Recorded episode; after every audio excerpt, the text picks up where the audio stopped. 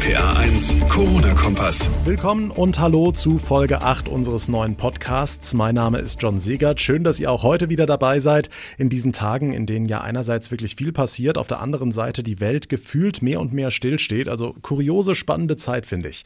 Worum geht's in dieser heutigen Ausgabe? Wir schauen uns wie immer die aktuellen Zahlen und Entwicklungen an und erklären, warum es faktisch mehr Infektionen gibt, obwohl wir uns mehr zurücknehmen und zu Hause bleiben.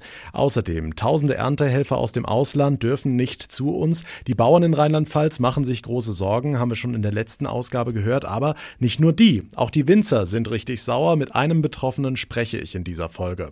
Wir gucken uns erneut eine tolle Aktion an, die anderen Menschen in dieser Zeit unter die Arme greift. Und ich beleuchte mit Pfarrer Stefan Mendling die These, die ich auch häufig im Netz lese. Könnte die Corona-Krise für uns und unseren Planeten auch eine Chance sein? Was könnten wir daraus mitnehmen? Spannende Frage. Wir legen aber wie gewohnt los mit den aktuellen Zahlen. Seit gestern Nachmittag sind 236 Neuinfektionen in Rheinland-Pfalz dazugekommen. Wir liegen jetzt bei genau 1873 bestätigten Corona-Fällen. Acht Menschen sind an den Folgen des Virus gestorben. Das Gesundheitsministerium in Mainz hat heute auch die Zahl der stationären Patienten mitgeteilt. Demnach liegen 150 Menschen derzeit im Krankenhaus, davon jeder Dritte auf der Intensivstation. 28 Personen müssen beatmet werden. Noch sind diese Zahlen kein Problem. Problem. Der Ausbau unserer Krankenhäuser läuft ja, aber Bundesgesundheitsminister Spahn hat heute von der Ruhe vor dem Sturm gesprochen. Er sagt, die Belastungen für Krankenhäuser und Arztpraxen werden ohne Frage zunehmen. Keiner kann genau sagen, was in den nächsten Wochen kommt. Damit unser Gesundheitssystem diese Herausforderung meistert, müssen wir es schaffen, die Ausbreitung des Virus, die Zahl der Infektionen zu verlangsamen. Also auch an der Stelle nochmal der Appell, bleibt zu Hause und haltet die Vorgaben der Regierung ein. Dennoch ein Plus von 236 Infizierten in Rheinland-Pfalz. Viele fragen sich, ja, warum steigt die Zahl denn so, obwohl alle zu Hause bleiben?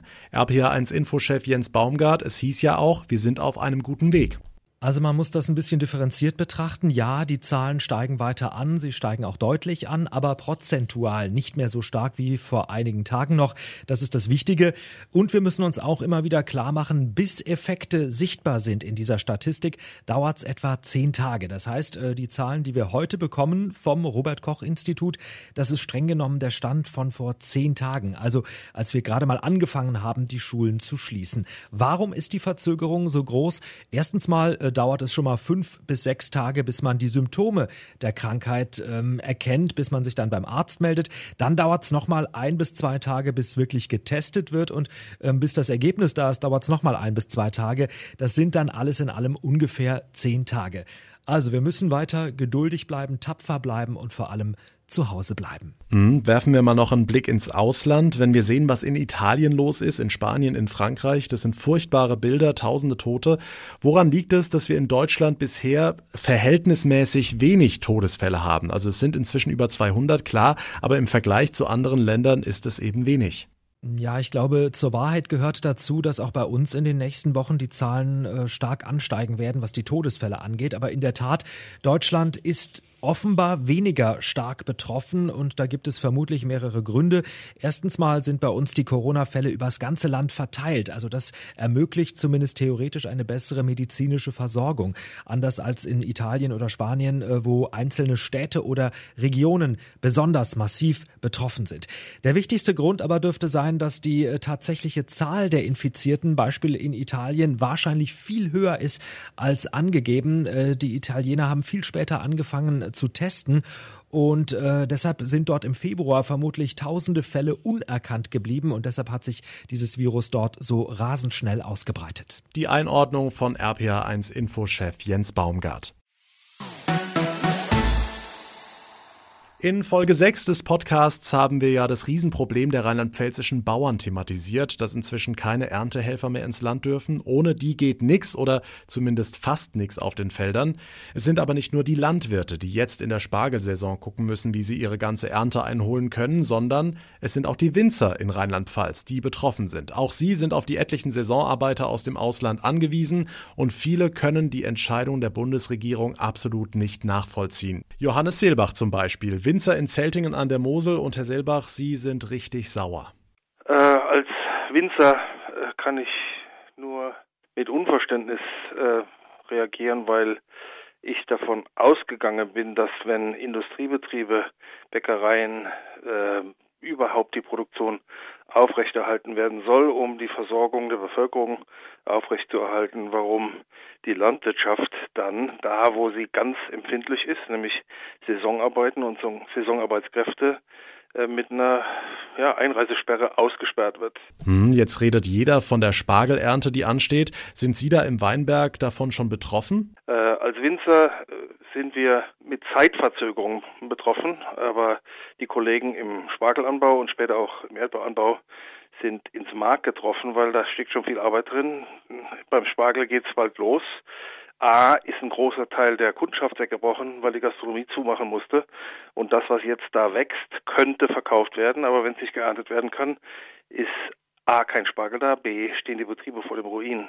Aber die Politik sagt ja klar, Gesundheit geht vor. Ist da nicht was dran?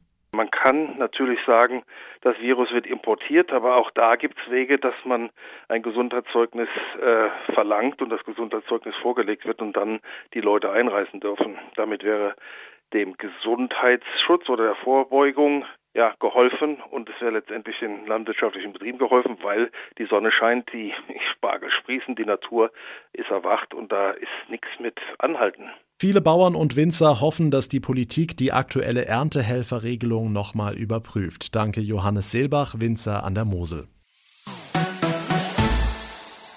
Wir bleiben zu Hause, könnte, glaube ich, der Satz und der Hashtag des Jahres werden. Gemeint sind mit dieser Aussage vor allem die, für die das Coronavirus ganz schnell richtig gefährlich werden kann, vor allem für unsere Senioren.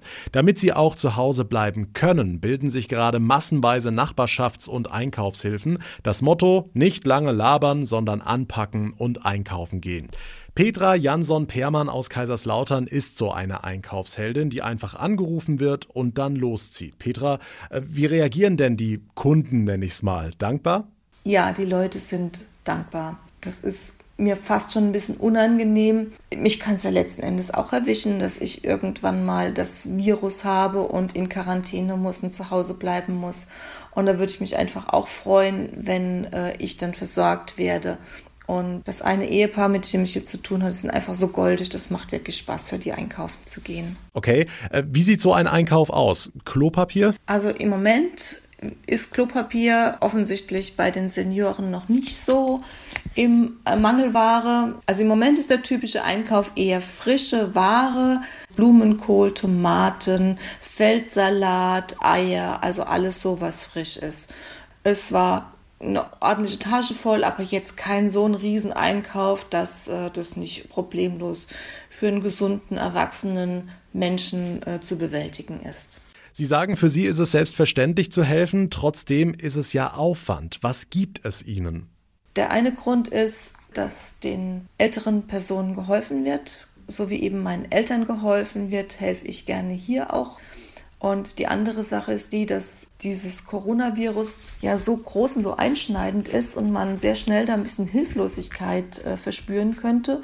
Und so habe ich das Gefühl, dass ich tatsächlich aktiv was dagegen machen kann. Ich kann dafür sorgen, dass es möglichst vielen Leuten hier in meiner Umgebung gut geht. Und das ist das, was es mir letzten Endes auch gibt.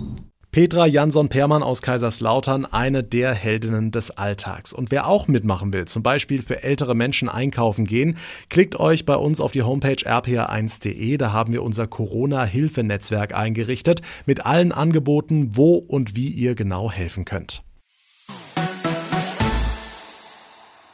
Eine wirklich sehr interessante Ansicht der Krise möchte ich in dieser Podcast-Folge auch mal gerne aufgreifen. Sehr umstritten, sehr polarisierend, wenn man sich die Kommentare im Netz anguckt, aber auch eine schöne Diskussionsgrundlage. Also, worum geht's?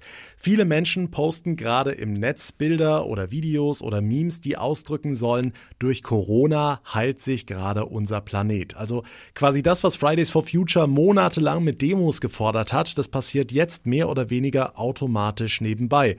Die Luftverschmutzung in China und Norditalien geht drastisch zurück oder in Venedig sind keine Touris mehr unterwegs, das Wasser dort so klar wie seit Jahrzehnten nicht mehr. Erstmals sind wieder Fische in den Kanälen zu sehen.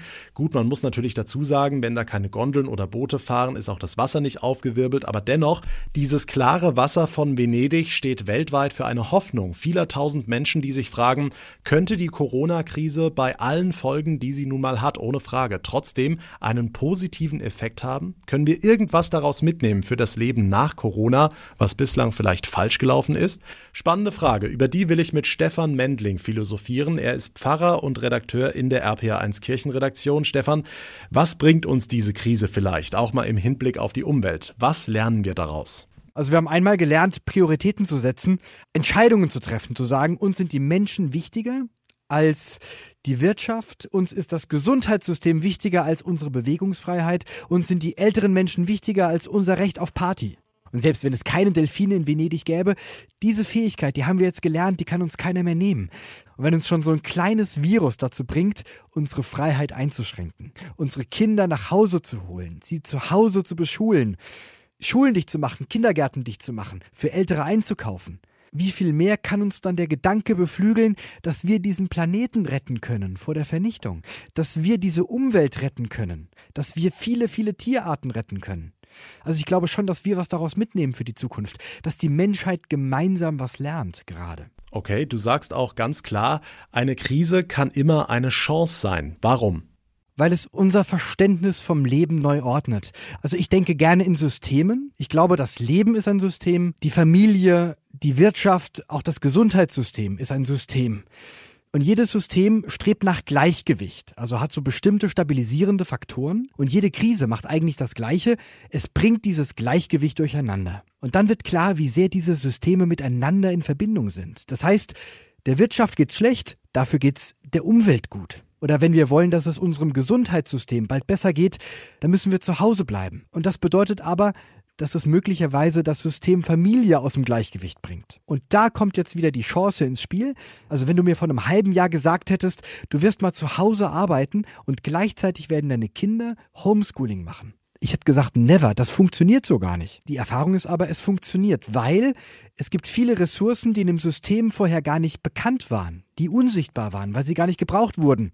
Wir müssen eh überlegen, wie soll das System danach wieder aussehen? Wie kommt das wieder ins Gleichgewicht? Und dann gleich ein paar neue Wege zu gehen. Zu sagen, wir machen vielleicht mehr Homeoffice oder vielleicht mehr Homeschooling oder wir behalten das bei, dass wir für die älteren Menschen einkaufen gehen. Das ist schon eine große Chance. Wie ist das bei dir persönlich? In welchen Momenten erlebst du diese Krise als etwas Positives? Ja, ich persönlich lerne gerade den Beruf des Lehrers nochmal ganz neu zu schätzen. Also was es bedeutet, Kinder zu beobachten, zu fördern, zu verstehen, vor allem die zu motivieren, selber auf Ideen zu kommen, was sie machen können. Da habe ich größten Respekt vor dem, was Erzieherinnen und Erzieher, Lehrerinnen und Lehrer jeden Tag für uns leisten, was mir so selbstverständlich vorkommt. Jetzt habe ich die Kinder zu Hause, jetzt merke ich, dass das eine ganz hohe Kunst ist. Also nochmal großes Kompliment an alle Lehrerinnen und Lehrer. Ihr seid meine Helden. Und ansonsten merke ich, dass ja viele Kirchengemeinden gerade entdecken, wie toll das ist, wenn man Gottesdienste auch übers Internet feiern kann. Also bisher haben die Kirchen ja gesagt, wir erreichen die Menschen am besten in der Kirche. Jetzt sind Gottesdienste verboten, jetzt geht das nicht mehr. Jetzt entdecken viele Kirchengemeinden auf einmal, das geht ja auch ganz gut übers Internet. Und im Internet schauen auf einmal Tausende zu. Und ich glaube, das wird die Kirche auch beibehalten. Und es könnte sein, dass dieses Virus der Impuls ist, der entscheidende Impuls für die Kirche, zukunftsfähig zu werden. Pfarrer machen jetzt Seelsorge per E-Mail, per Facebook, per WhatsApp oder Skype. Es gibt auf einmal ganz neue Möglichkeiten, wie sich der Glaube da entfaltet. Und auch da ist die Krise ganz klar eine Chance. Never change a running system gilt gerade nicht mehr, weil das System nicht mehr läuft. Jetzt geht es darum, welche neuen Möglichkeiten gibt es, um damit klarzukommen. Und oft entpuppen sich die neuen Möglichkeiten sogar als die besseren Möglichkeiten. Besser als das, was bisher da war. Hm, jetzt fahren wir alle runter, sitzen zu Hause, sitzen im Homeoffice, keine nervigen Staus in der Rush-Hour, kein Gehetze im Alltag. Es ist eine Art Entschleunigung, eine Art Fastenzeit. Was nehmen wir daraus vielleicht mit? Ja, als Entschleunigung erlebe ich das gar nicht so. Also ich muss viel schneller arbeiten als sonst, weil ich nebenbei noch zwei Kinder habe, erste und zweite Klasse.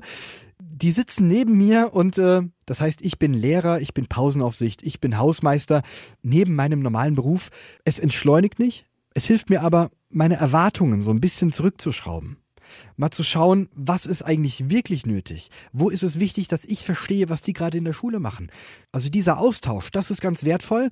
Und weil du sagst Entschleunigung, tatsächlich das Wort Quarantäne kommt ja eigentlich aus der Bibel. Im Alten Testament steht, eine Frau, die ein Kind geboren hat, soll sich 40 Tage lang zurückziehen. 40 heißt auf Lateinisch Quadraginta. Später wandern die Israeliten 40 Jahre durch die Wüste und Jesus zieht sich vor Ostern 40 Tage lang zurück in die Wüste um Kraft zu sammeln, um zu sich zu kommen, um das Leben neu zu sortieren. Und darum gibt es auch die 40 Tage Fastenzeit. Und was dann passiert, ist sehr spannend. Im Mittelalter, da gibt es auch schon Seuchen. Und da hat man dann die Seeleute, bevor die von Bord gehen durften, in Quarantäne geschickt, Quadraginta, also 40 Tage lang Fastenzeit, zurückgezogen, damit sich keiner ansteckt. Und daher kommt das Wort Quarantäne. Also hat was mit der Fastenzeit zu tun, kollektiv auf etwas zu verzichten, damit es am Ende allen gut geht. Und genau das machen wir gerade. Pfarrer Stefan Mendling. Und mit diesen schönen Worten möchte ich zum Ende der heutigen Ausgabe kommen. Vielen lieben Dank fürs Zuhören. Wie immer würde ich mich sehr freuen, wenn ihr mir Feedback zukommen lasst. Über meine Facebook-Seite rpa1john, über Instagram oder als Bewertung bei Apple Podcast. Mein Name ist John Segert. Ich wünsche euch eine gute Zeit. Wir hören uns dann in der nächsten Folge. Bis dahin, bleibt gesund. Der RPA1 Corona-Kompass.